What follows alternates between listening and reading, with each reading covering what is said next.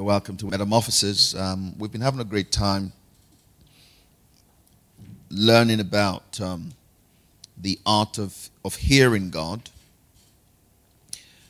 And uh, I just trust the Spirit of God to help us tonight. Uh, my heart is going in a lot of different directions. So I trust He will bring some definition to um, our meeting tonight. Um, let's start from the book of Philippians.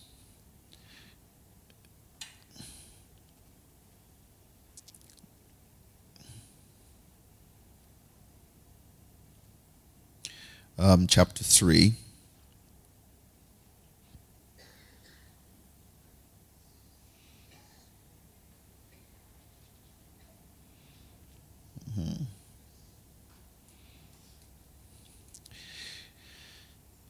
Um, I'm reading from the New Living Translation, uh, Philippians chapter 3, verse 7. By the way, how many people fulfilled their assignment last week? An assignment was given. An assignment was given. Hallelujah.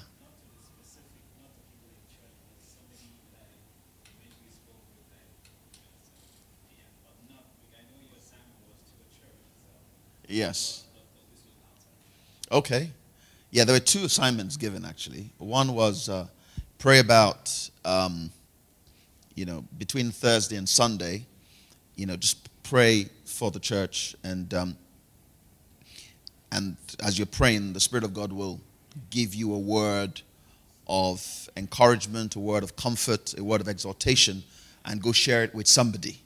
Yeah, that was assignment one.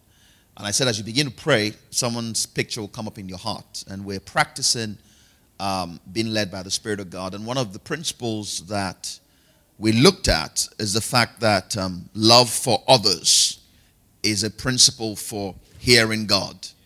Amen. And, and when we practice that, uh, we will begin to hear God speak because He's always speaking. Yeah. So you, as you prayed, you had somebody come up in your heart. You were praying for them, and you went to share uh, a word with them? What if it's your wife? What your wife? No, it doesn't. Uh, as long as you you. mm.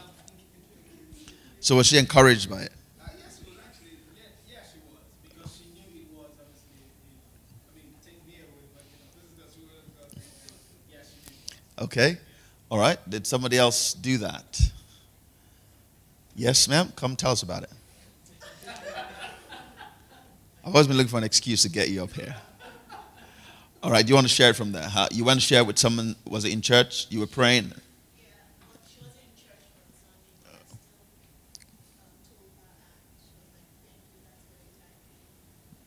Praise God. Okay. Anybody else do that? Yes, sir. The person wasn't in church, okay? But you've not been able to share it with them, okay? All right? Anyone else? You're smiling. Oh, really? Are you an obedient, smiley person or just a smiley person? Generally. Okay. But specifically, are we sort of. yeah.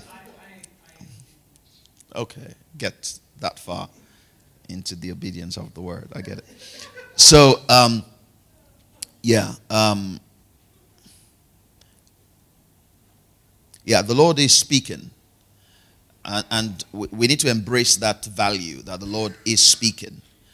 Um, and um, there are principles for hearing God clearly, and, that is one of them.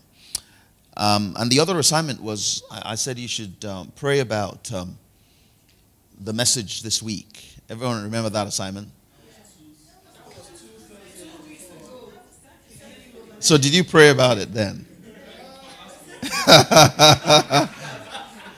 I believe I mentioned it again last. I didn't? Okay. There's clarity. You guys remember that?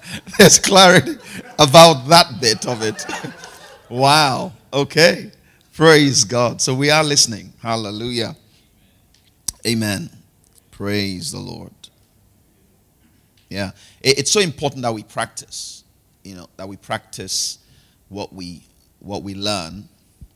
Um, you know, when Jacob had the vision at Bethel and he saw God, or he saw the ladder and angels ascending and descending, when he woke up, he said, Man, God was here and I didn't know it. Uh, we have living within us the very Spirit of God. Um, but we can live or walk through life and not know or experience. The word know um, really speaks about not an accumulation of facts or mental assent, it speaks about experience.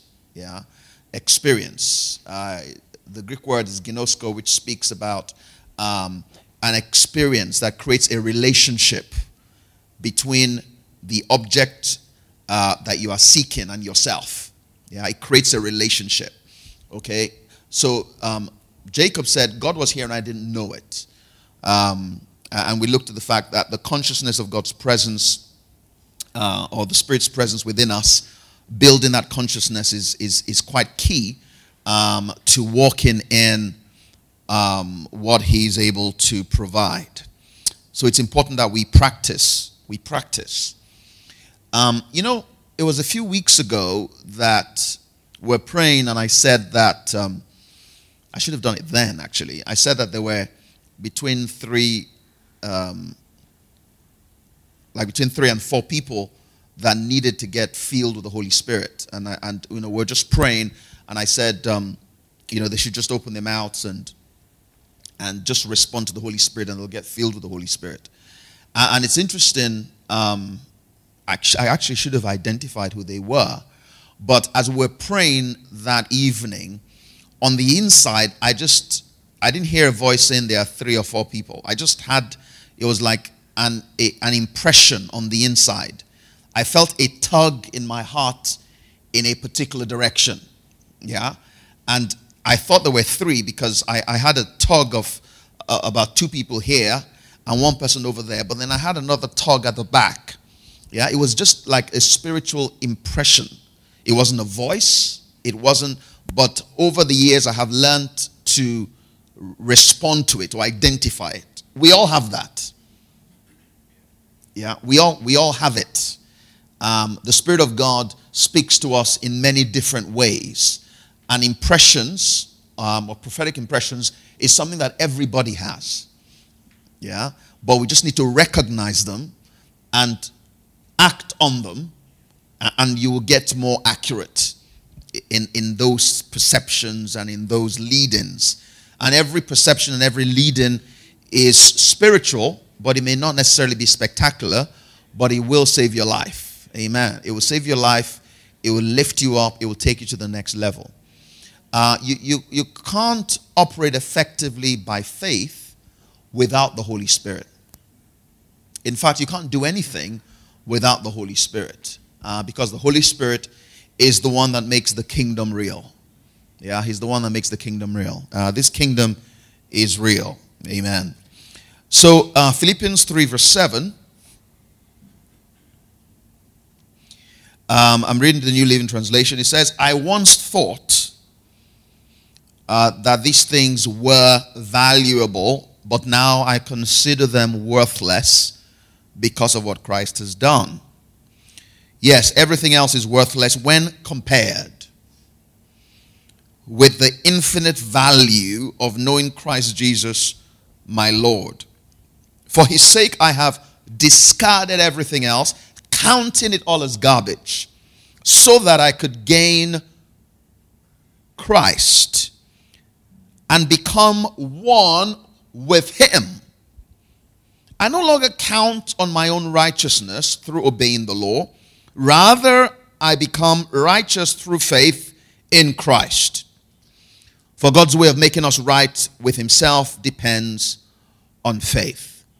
Now, look at verse 12. It says, I don't mean to say I have already achieved these things or that I have already reached perfection, but I press on to possess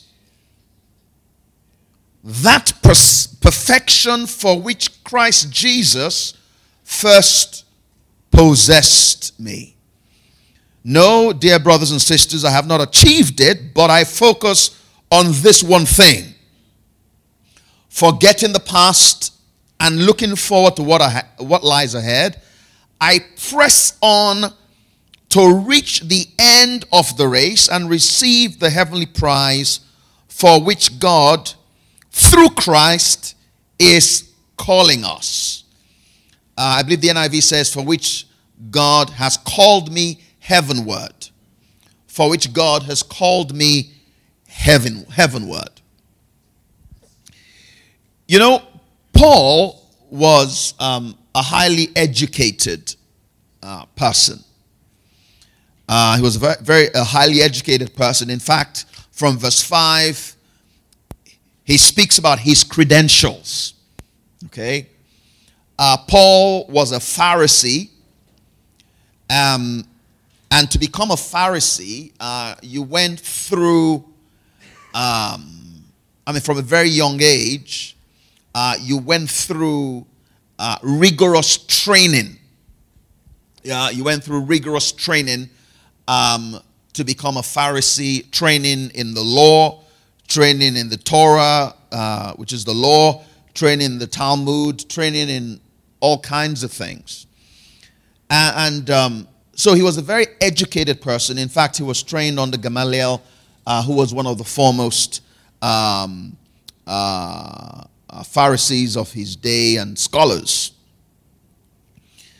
But Paul um, said that having gone through all this and having had all my credentials, I have made a decision that there's stuff that's a lot more valuable than that. Um, he said, I thought I once thought they were valuable, but now I consider them worthless. Not because they weren't important, but compared to um, our inheritance in Christ, all these other things are worthless. And he says, I've discarded them, counting them as garbage, so that I may gain Christ and be one with him. He didn't say I'm gain Jesus. As you know, Christ is not Jesus' surname. The word Christ speaks about the anointed one and his anointing. Okay? So basically, he's saying that I may again that for which Christ has possessed me. And he actually said that later on um, in um, verse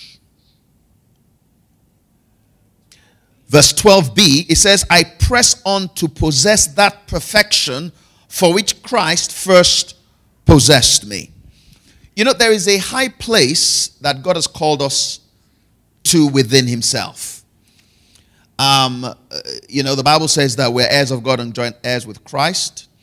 Um, there is a high calling that um, that we are called to um, possess. Paul says that I may be one with him, that I may walk in union with him. Now, I meant, I, I'm, I'm interested in the fact that on two occasions here, he used the word press. He started in 12b when he says, I press on to put to possess that perfection for which Christ has first possessed me.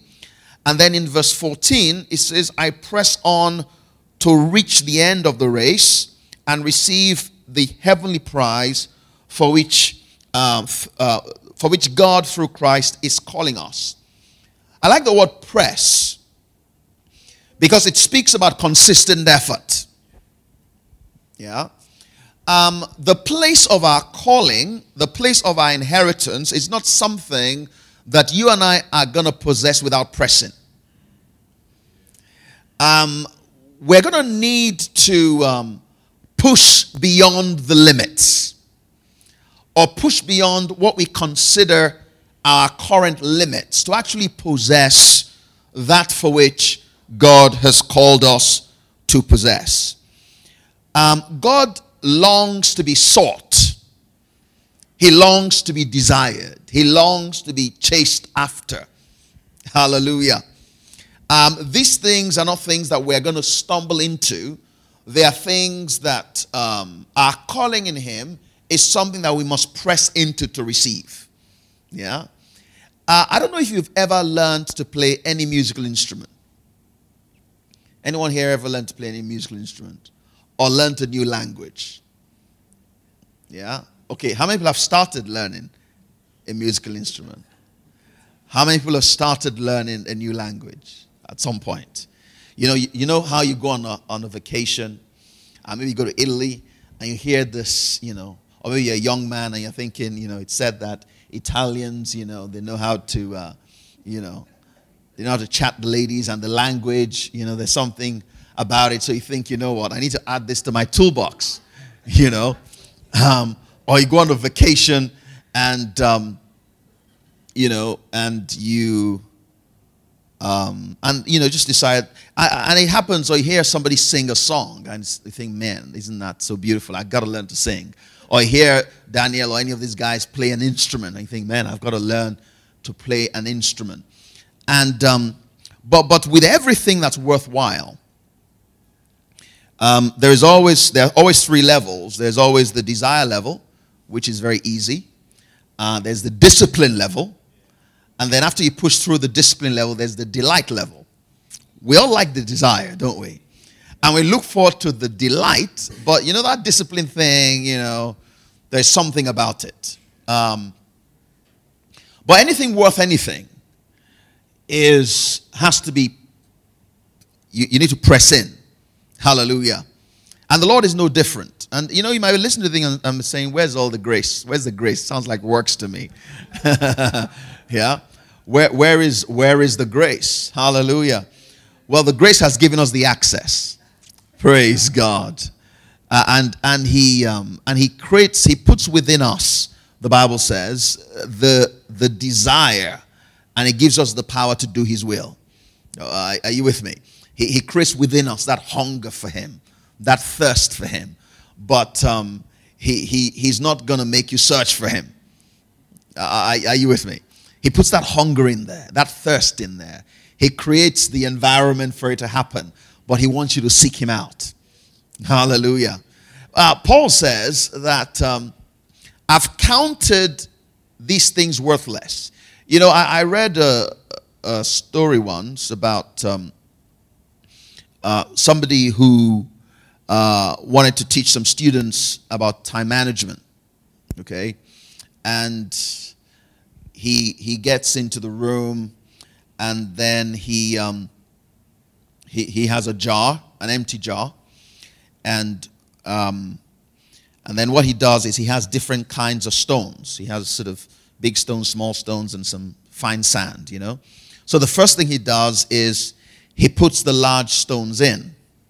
Okay, and then after he puts the large stones in, then he puts some smaller stones and sort of moves the, the bottle around a little bit, and then he puts the sand in, and then he asks the students, you know, um, is it full yet? And they said, um, yes, it looks full, but he says, no, I can still put some more in. So he, he, he moves it around a little bit and puts some fine sand in, and, and he fills the, um, the jar eventually.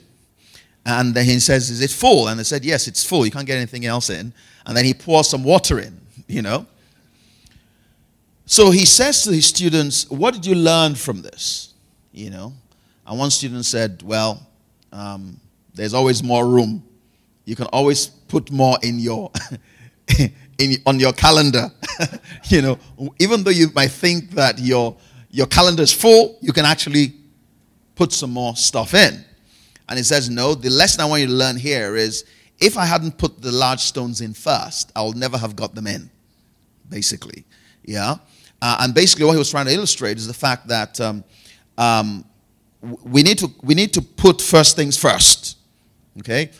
Paul says that I count all these things as garbage when compared to winning Christ. Okay? And in order to win Christ, we must press on, we must press in. And therefore, he must, or searching for him or seeking after him, must be our priority, must be our life priority and our heart priority. Uh, but the good news is that we will find him when we seek him. Uh, look at Jeremiah 29 uh, very quickly. Hallelujah. Jeremiah 29. And um, let's go down to um, Verse 13.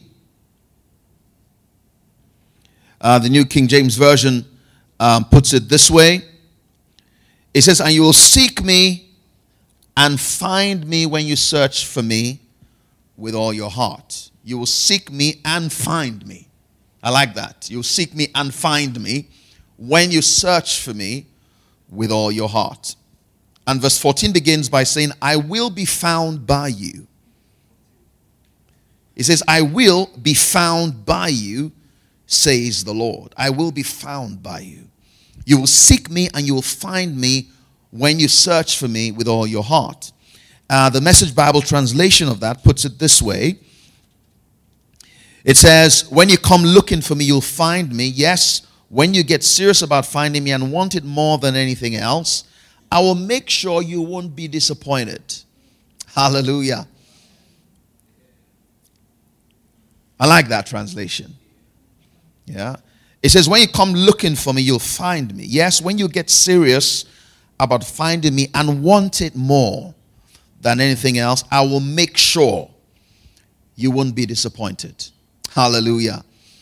So he loves to be sought. Um, he, he, he puts his desire in you to seek him. He helps you along the way to seek him. And he will make sure that you will be disappointed. But that seeking is something that you must do. Hallelujah.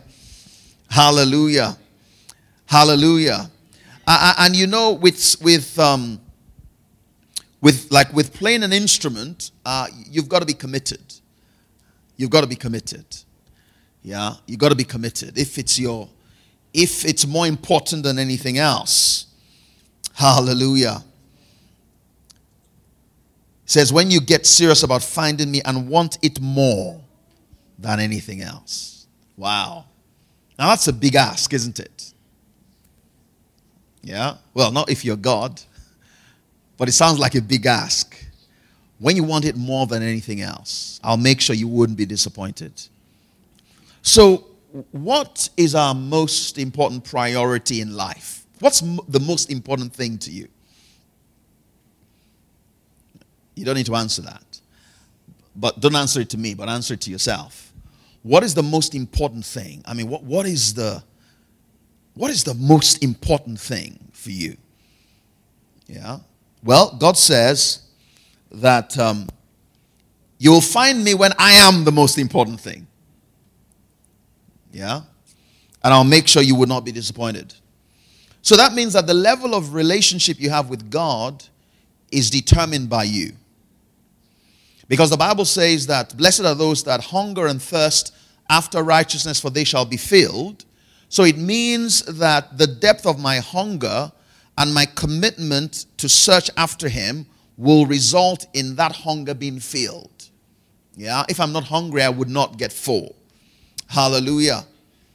Yeah. He says, I will make sure you will not be disappointed when you get serious about finding me and want it more than anything else. Do we want Him more than anything else. Paul says, I counted everything as garbage compared to this thing.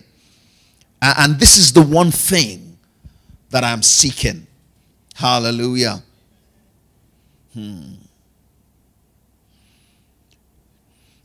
You know, when it comes to our purpose um, and the reason for our being, uh, we sang it earlier on. I was, I was born to be your dwelling place, a home for the presence of the Lord.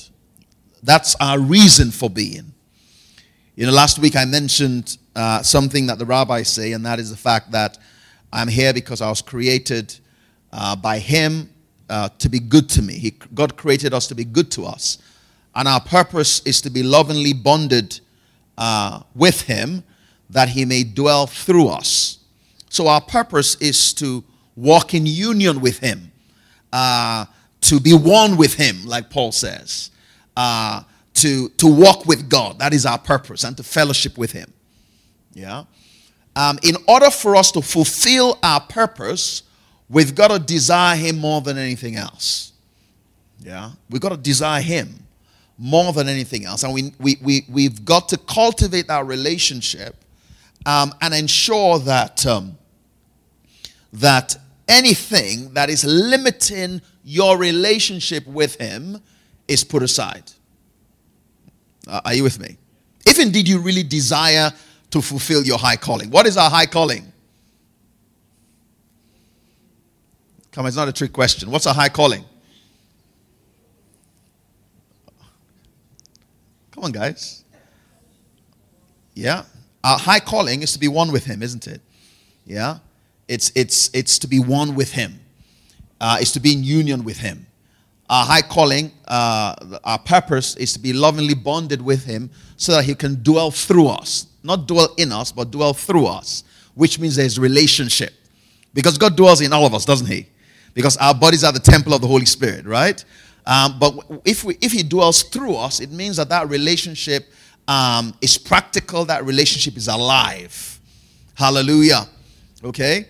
Um, but in order for that to happen, uh, he needs to be the one. He needs to be, we need to be single minded on seeking him and wanting him and desiring him and walking um, with him. Hallelujah. You know, the Holy Spirit is a real person. The Holy Spirit is a real person. And you know, uh, with real people, you can please real people and you can displease real people. Hallelujah. If you're married, you know that uh, there are benefits in pleasing your husband or your wife. There are some real benefits. Um, but if you don't please them, um, there's some, what's the opposite of benefit? Sounds like there should be a disbenefit. yeah? um, hallelujah.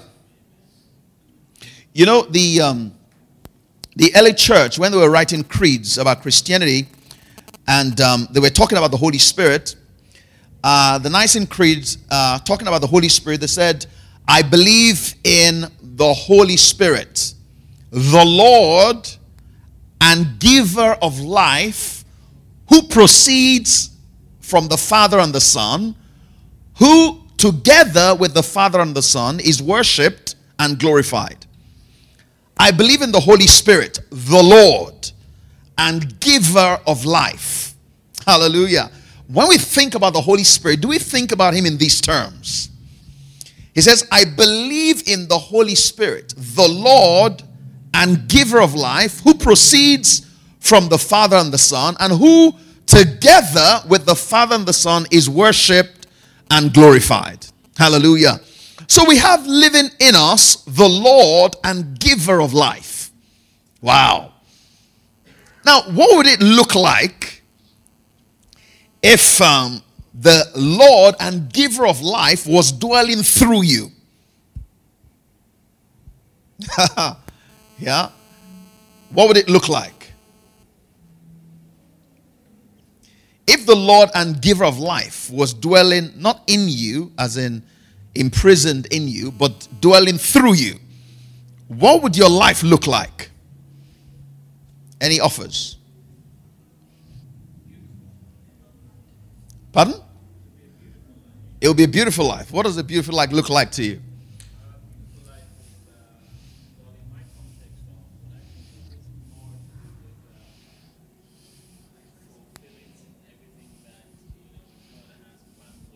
Mm-hmm.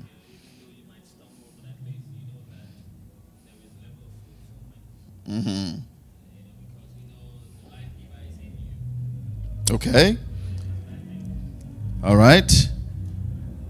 Okay, Ken has gone downstairs. All right. What else does it look like to somebody else? If what? A life that is complete. Huh. You guys are Christians. What? If you had the Lord and giver of life dwelling through you. I mean, peace in every situation, confidence in every situation. The Lord and giver of life. Wow. Confidence and peace, yes.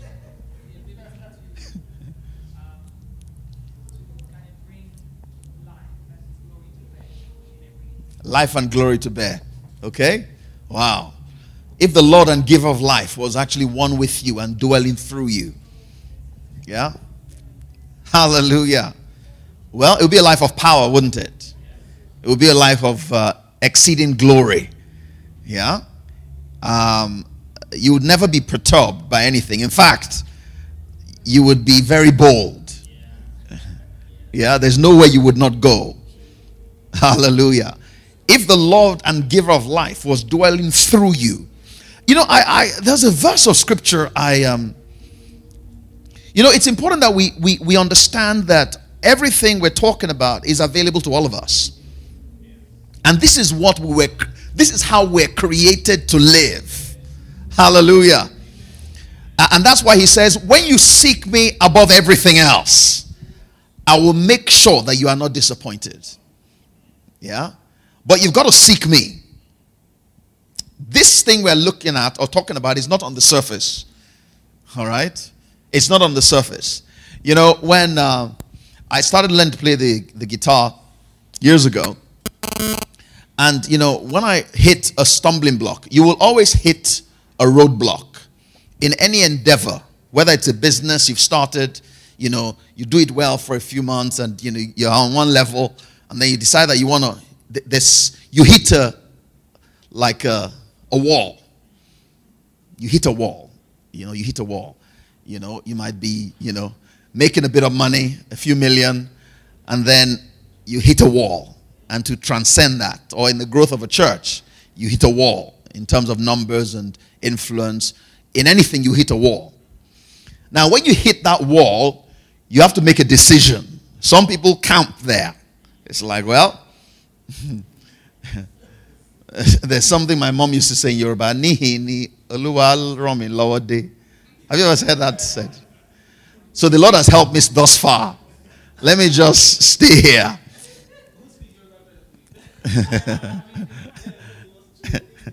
it was too English. No, you were, you were just surprised because you've never heard me say it. So it was, it was a bit difficult to compute. so it was your problem, it was your ears, not my speaking. You know, tune in, frequency. Yeah.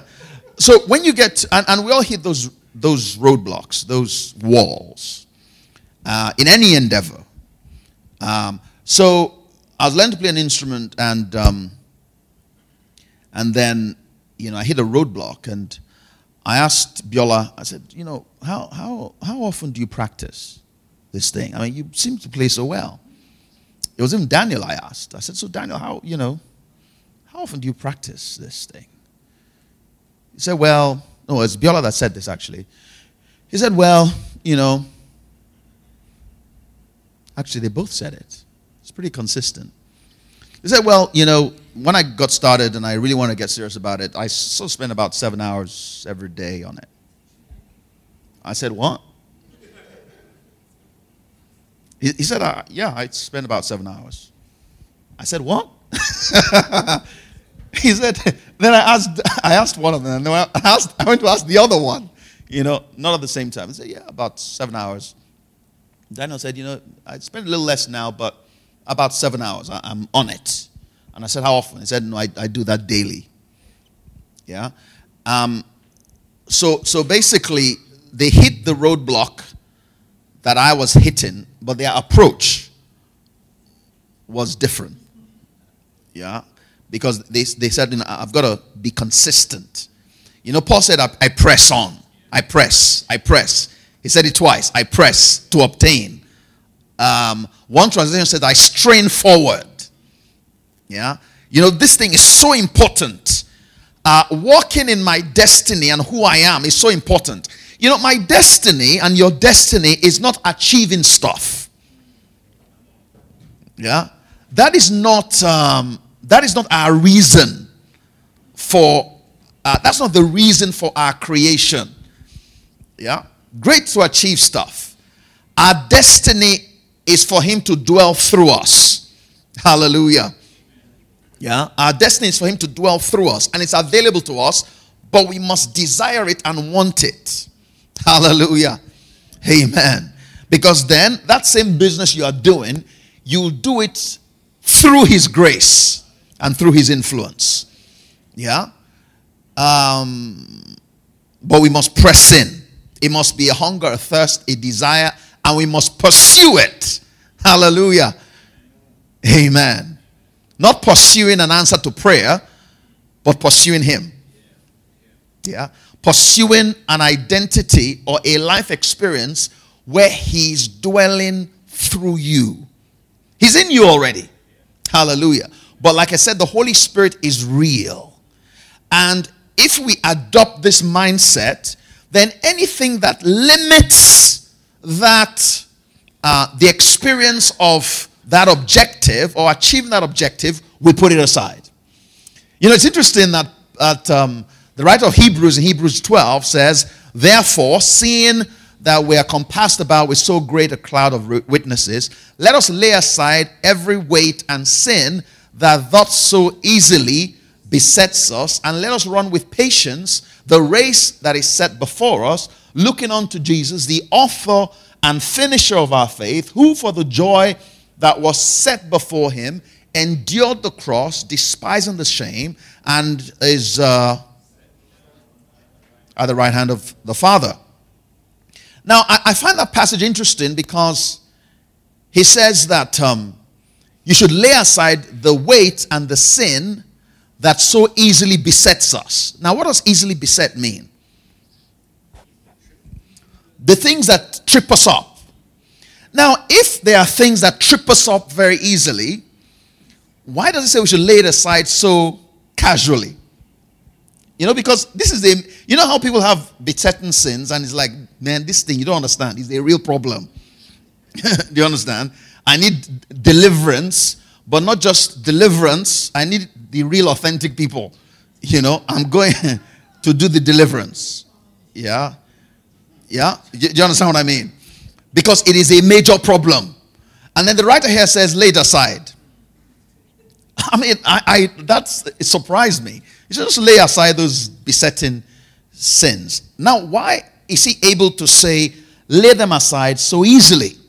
Because he said, seeing that we have so great a cloud of witnesses that are compass, uh, that, that compass us, we have a lot of people that have gone before us who had the same issues, but were able to achieve their high purpose. So it's like, look at what all these guys achieved. They've already done it. Do you understand? They've already done it. So, looking at what they were able to achieve and how they were able to obtain what you are seeking for, put aside all this stuff and look at the big picture. What is available to you is to walk with God and walk in union with God, where God Himself begins to dwell through you. Put everything else aside. And when you look at that and you focus on that, you know, a lot of all these things will not be that difficult to put to one side. Hallelujah. Because you have a clear vision of what is available to you.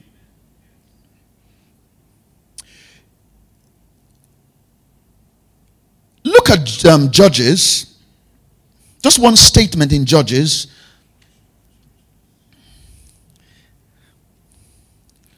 Um, chapter. Look at Judges chapter 6,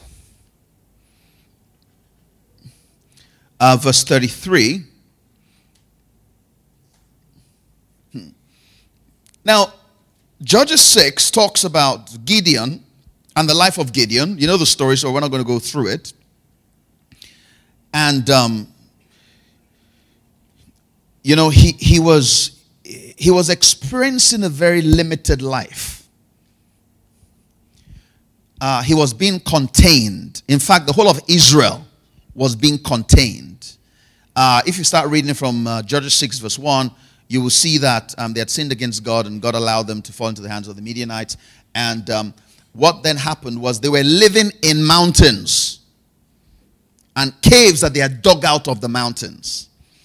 Um, and, um, you know, every time they planted,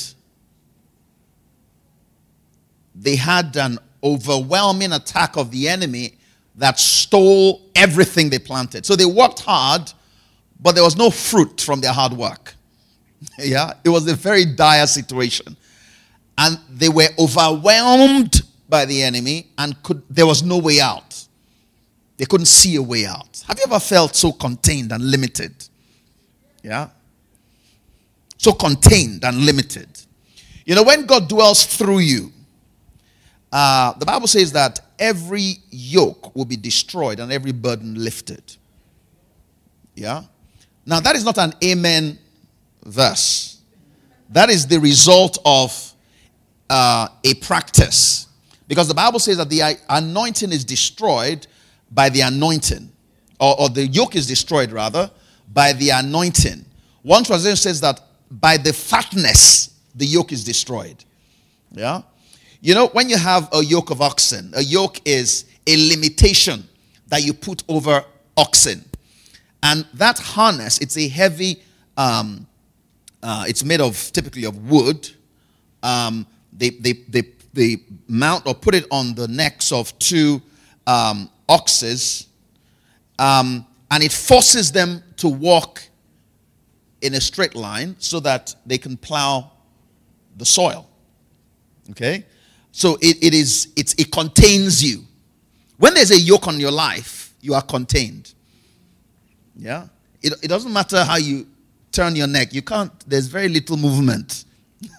are you with me? You have to walk in a straight line. You are being controlled by, by forces. Yeah? Um, now, the Bible says that if the oxen, or this is what it's saying, as the ox starts getting fat, yeah, as the ox starts getting fat, the yoke will have difficulty staying in place. So, as the neck of the ox gets fatter, after a while, it breaks the yoke.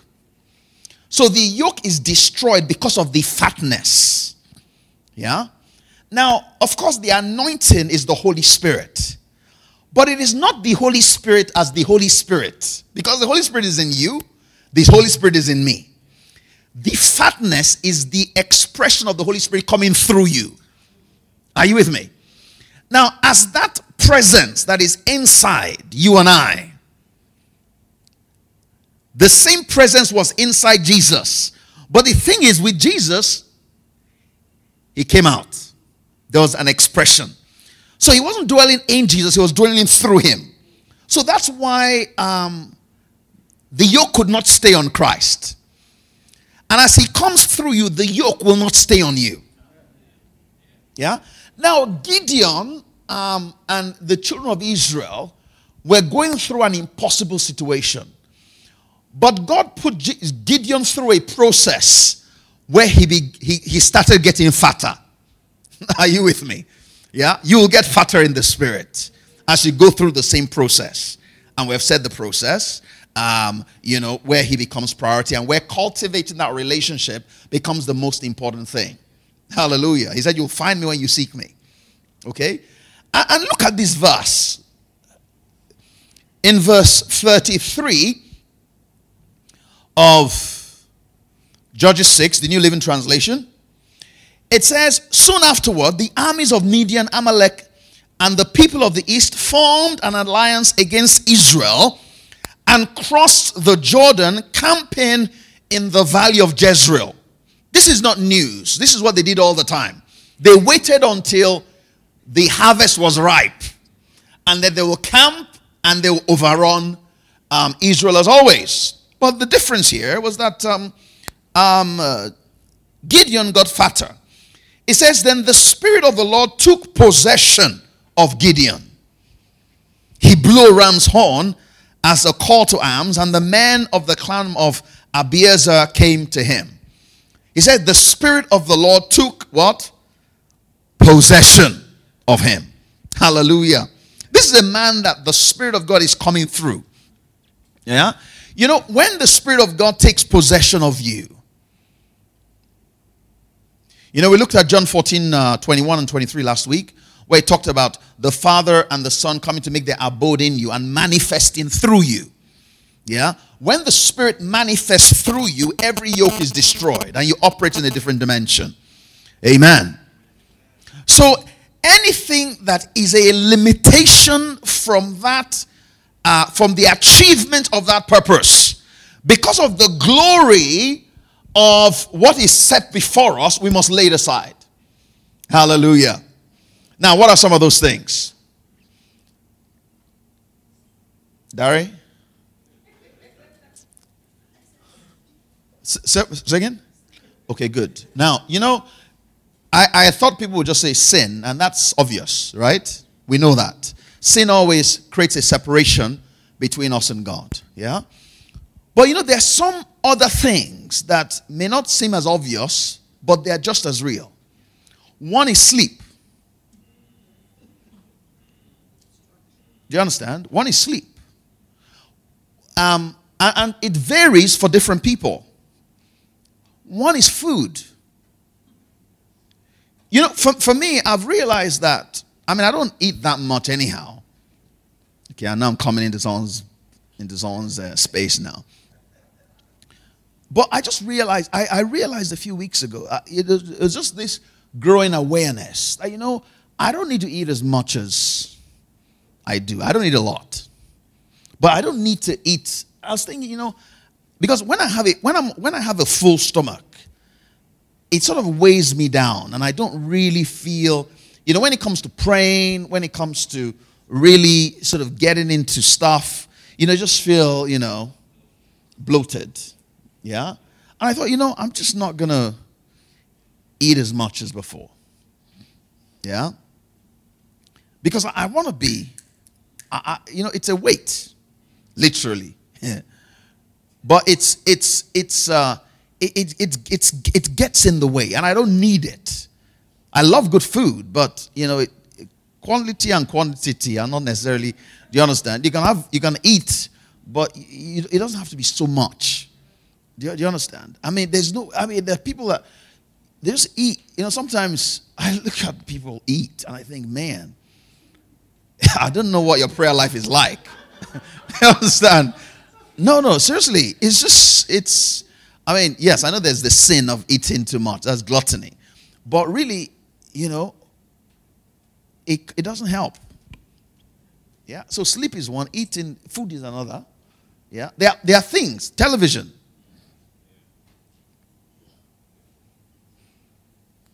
Yeah. Okay. Now, now the, the thing is, you know, some of this you might think, man, this is a big thing, huge. How am I going to?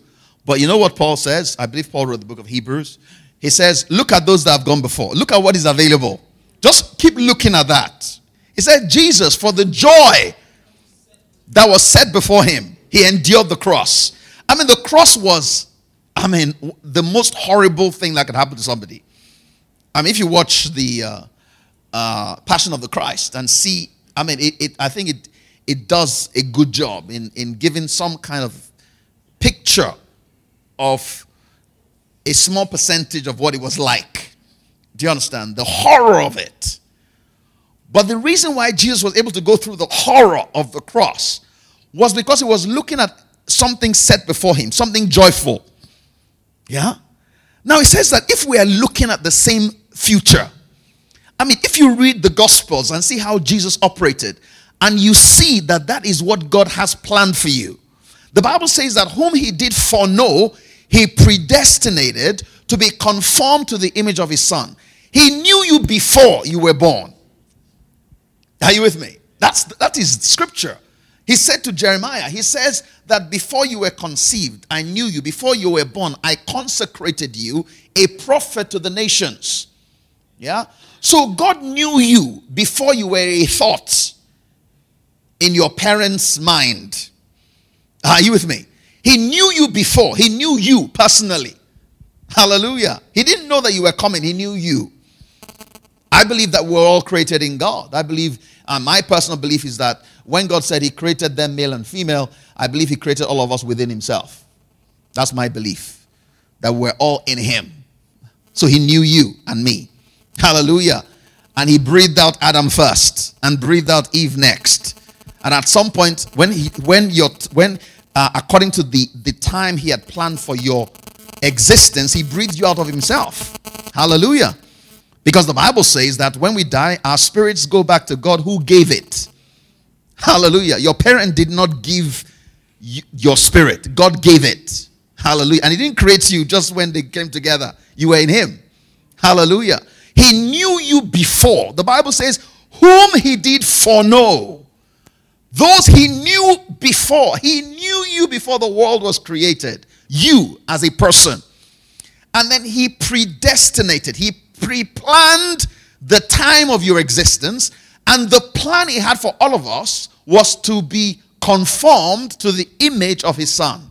The word conformed speaks about being the same in expression. Hallelujah. So if you read the Gospels and you read Jesus, that is God's plan for your life. Hallelujah. So let that be the joy that is set before you. Hallelujah.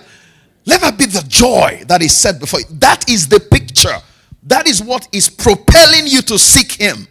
And the Bible says, You will be found by me, says the Lord. Hallelujah. Hallelujah.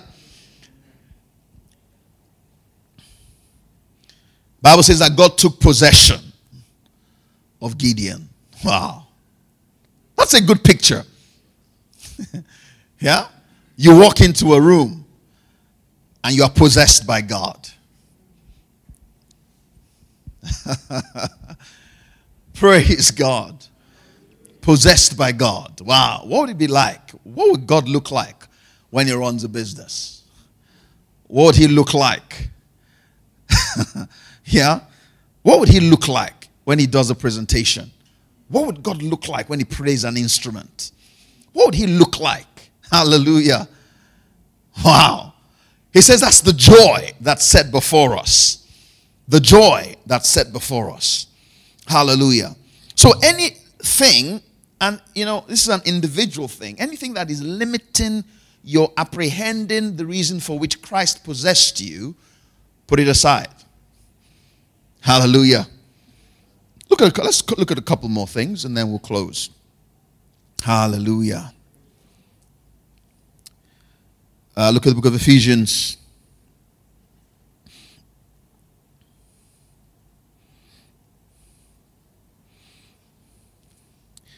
Uh, Ephesians chapter 5. Mm-hmm. Yeah. I'll start from verse 14. Uh, let's read it from the New Living Translation.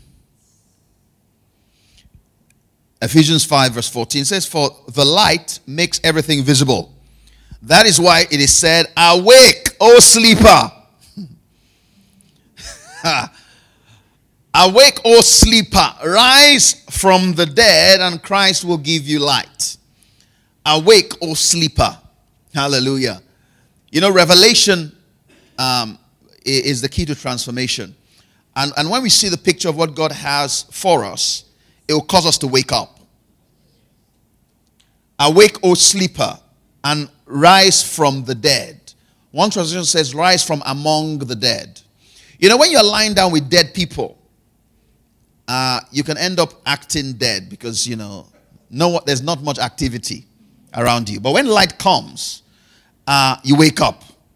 Okay, when the light of revelation comes regarding who you are, yeah, you wake up. Because, you know, sometimes we compare ourselves with dead things. Um, and, and as a result, we lower the, the force and the power of our lives. Because uh, you look around and oh, at least I'm doing okay. I'm doing okay. Um, you are not called to do okay. You are called to be like Jesus in expression. Hallelujah. You are called to be like Christ in expression. Hallelujah. It says, So be careful how you live. Be careful how you live. Don't live like fools, but like those who are wise. Make the most of every opportunity in these evil days. Don't act thoughtlessly, but understand what the Lord wants you to do. Don't be drunk with wine because that will ruin your life. Instead, be filled with the Holy Spirit. Wow. Yeah. He says, Come on, wake up, wake up, wake up. Okay, some of you are yawning, you've eaten too much today. Wake up, wake up, wake up. He says, Wake up. This is the light. Yeah. We're called to be like Christ in expression. Wake up. Yeah. Uh, press into these things. Uh, don't be drunk with wine, it will ruin your life. But be filled the word filled is Greek word pleroma, which speaks about an abundance. Be intoxicated with the Holy Spirit. Yeah? Have you ever gotten drunk before? Yeah. Yes. All right. You you can't be drunk and and and you know it is said that you he was under the influence. Hallelujah. When you are drunk, you are under an influence. Something is coming out of you. Okay? You're not filled with the Holy Spirit if nothing is coming out. There must be an expression. Hallelujah. He says, be intoxicated with the Holy Spirit. If he says be intoxicated, it means that that is your design, that is your destiny.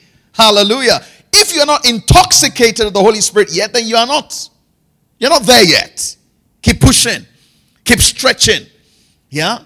Paul says, I, I strain forward. I must fulfill my destiny. I cannot operate on this in this life as a mere human being. I am called to be like Christ in expression. The plan of God is to possess me and manifest through me. I will not be satisfied unless there is a spiritual um, um, expression of God or a tangible expression of the Holy Spirit in my life. That's the reason I was born. That's the reason you were born, that you will be lovingly bonded with Him so He can dwell through you. Hallelujah. Arise, you who sleeps. Awake, awake, awake. The plan is a great plan. Hallelujah. So when they say you're a son of God, you don't need a, a sticker as proof of that fact. Hallelujah. And the word son is not gender specific. You're a son of God. Hallelujah. You don't need a sticker for that. Yeah, that is that is the picture. That is the life. That is the joy. Hallelujah. He doesn't end there. He said, Instead, be filled with the Holy Spirit, singing psalms and hymns and spiritual songs among yourselves and making music to the Lord in your hearts and giving thanks for everything to God the Father in the name of our Lord Jesus Christ. So, when you're bubbling out, when He's coming through, yeah, you sing psalms. And psalms is not singing psalms is not open to Psalm Psalm 119 and, and writing a song. Yeah. It means that in your time of worship, in your time of intimacy with the Lord, songs are going to come out of your inner man. Hallelujah. Spiritual songs, songs of the Spirit. You are going to climb that ladder that Jacob saw. You will enter into heaven and you come down to earth with a, a different expression an expression of wisdom, an expression of life, an expression of direction. Yeah? Get rid of sin, get it out of your life. Sleep. Eat less. Yeah. Seek more. Hallelujah. Seek more. Seek Him more. Hallelujah. Seek Him more. Hallelujah. What else is a limitation? Oh, man. Limitations. Things that limit. What do you say? Friends. What kind of friends? 1 Corinthians 15:33. What does it say? Bad company corrupts good character. Hallelujah. Iron sharpens iron. Iron sharpens iron. You want to be with people who are sh- who are hot. Yeah? Hot, hot, hot.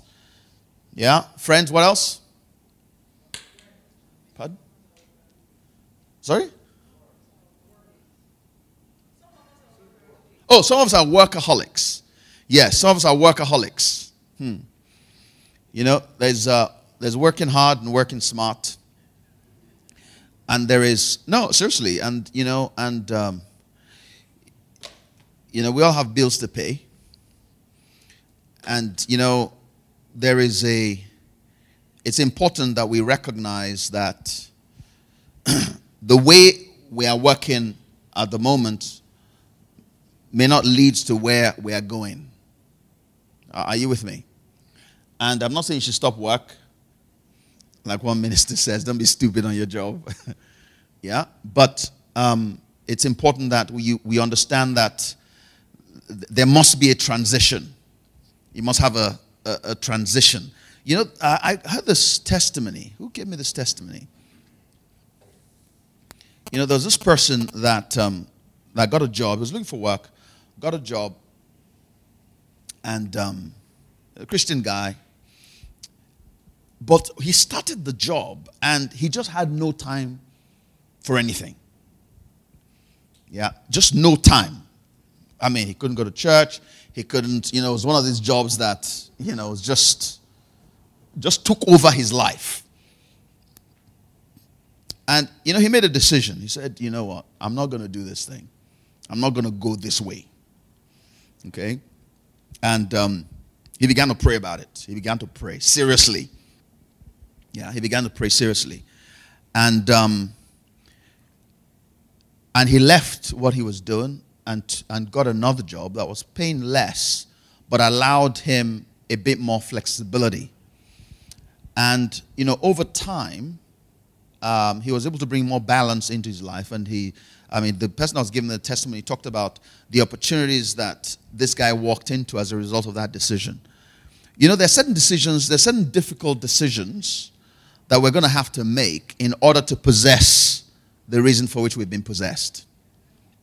Uh, are you with me? Uh, this is the right crowd, isn't it? Yeah? There, there are certain commitments, there are certain decisions you know, personally, I have decided to live my life a certain way. Yes, my decision. No one should pity me. No one should. It's my own decision.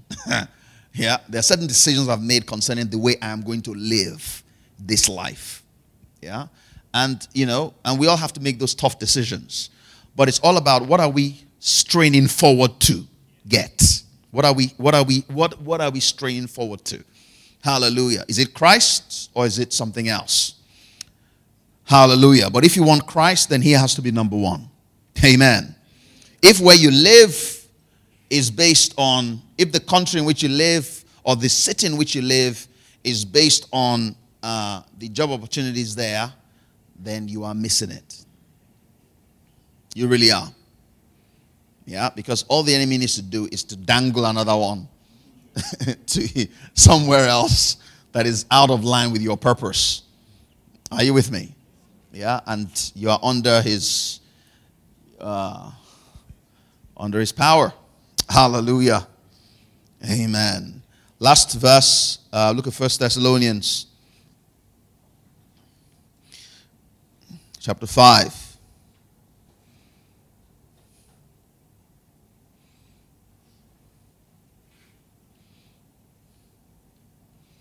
Verse 16. I'm reading the New Living Translation again. It says, Always be joyful, never stop praying, be thankful in all circumstances, for this is God's will for you who belong to Christ Jesus. Do not stifle the Holy Spirit, do not scoff at prophecies, but test everything that is said. Hold on to what is good, stay away from every kind of evil. He says, Don't stifle the Holy Spirit, do not scoff at prophecies. Hallelujah. You know, some of us revel at the fact that, or we applaud ourselves for being, you know, I'm a very practical person. You know, I like things I can handle. Don't try to, uh, you know, don't try to, to, yes, you know, don't try to confuse me with, give me the scripture and verse. And that's good. It's good to be scripture and verse person. Yeah. Um, but, you know, in this thing that we're walking in, there is another part to it. You know, I believe that, I, like to say that the, the it's like the, the two sides of the same coin. The word and the spirit are one. Amen. Yeah. Uh, you can't really be a word person without being a Holy Spirit person. It's actually impossible. It's like spending half a coin. yeah. It's like, okay, I want to transact. And you see this coin, uh, I have to cut it in two. It's no longer legal tender. All right? And that's why there are a lot of people with divinity degrees that, that are as confused as the devil himself. I'm not saying there's anything wrong in the divinity degree, but you know, you can be so full of scripture that you don't know him. Are you with me? Um, because you can't know scripture without knowing him.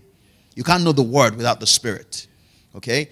Uh, and and th- there is a manifestation of God in our lives that is that, that is, is uh, transcends just the, the practical. Amen. Yeah? Supernatural dimension. Your practicality will never tell you to go, will never send Peter fishing uh, and to get money out of his mouth, or out of the mouth of the first, uh, first fish. All right? Your practicality will not bless uh, five loaves and two small fish and hand it to 5,000 people. Okay? Your practicality would never produce that. It would never cause uh, an axe head to float uh, by throwing a log. you understand? Throwing a log in a river. Yeah? No, no, no. The, the, the Spirit of God. It says, don't stifle the Spirit. Do not scoff at the, at the prophetic. Don't scoff at the dreams and the visions uh, and the inspiration. Don't scoff at those leadings that are going to come as, as promptings in your heart. Don't, don't scoff. Don't say, oh, I want something more practical. No. Yeah? It says, as many as are led by the Spirit of God are the sons of God. Hallelujah. We don't lead God, He leads us. We don't tell Him how to lead us. We humble ourselves under His mighty hand. He is God and we are not. Hallelujah. Amen. He says, don't scoff at prophecies. Hallelujah. Don't stifle the Holy Spirit. This is how He wants to work in your life. Humble yourself, open yourself up to it. Don't say, well, as for me, you know, all this business, just give me the scriptures. You're missing it. Hallelujah. You are missing it. The Word and the Spirit, they are one. Hallelujah. Hallelujah.